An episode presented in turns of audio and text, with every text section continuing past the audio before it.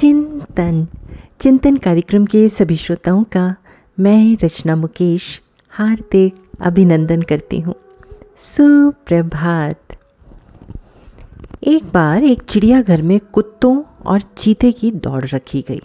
इसका उद्देश्य ये निर्धारित करना था कि उनमें से कौन सबसे तेज दौड़ता है। बहुत लोगों की भीड़ जमा थी इस दौड़ को देखने के लिए। थोड़ी देर में दौड़ शुरू हो गई।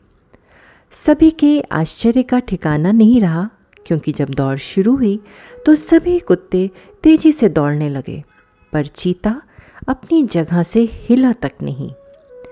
वहाँ की टीम के द्वारा बहुत कोशिश की गई, पर चीता तो अपनी जगह से हिला ही नहीं, जैसे वो इस रेस का हिस्सा था ही नहीं। चीते को क्या हो गया? ये जानने के लिए लोग बड़े उत्सुक थे। तभी वहाँ एक बुज़ुर्ग ने मुस्कुराते हुए ज़ोर से कहा, ये चीता नहीं दौड़ेगा।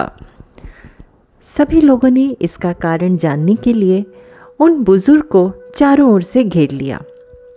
आप ऐसा क्यों कह रहे हैं? भीड़ ने पूछा।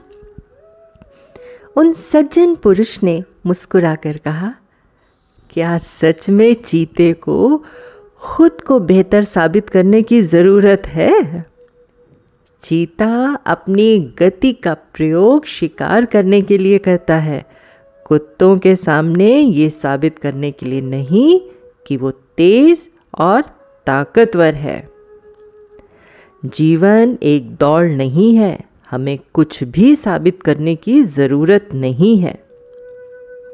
स्वयं को साबित करना ये संकेत देता है कि हम अपनी क्षमता के लिए पर्याप्त रूप से आश्वस्त नहीं हैं। और केवल अन्य लोगों के सामने स्वयं को साबित करना चाहते हैं।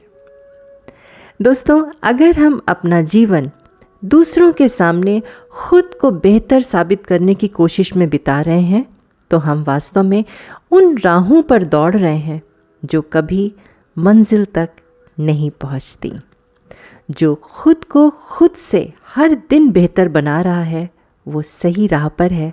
बाकी सभी गुमराह हैं। चिंतन ज़रूर करिएगा। आपका दिन शुभ एवं मंगलमय हो।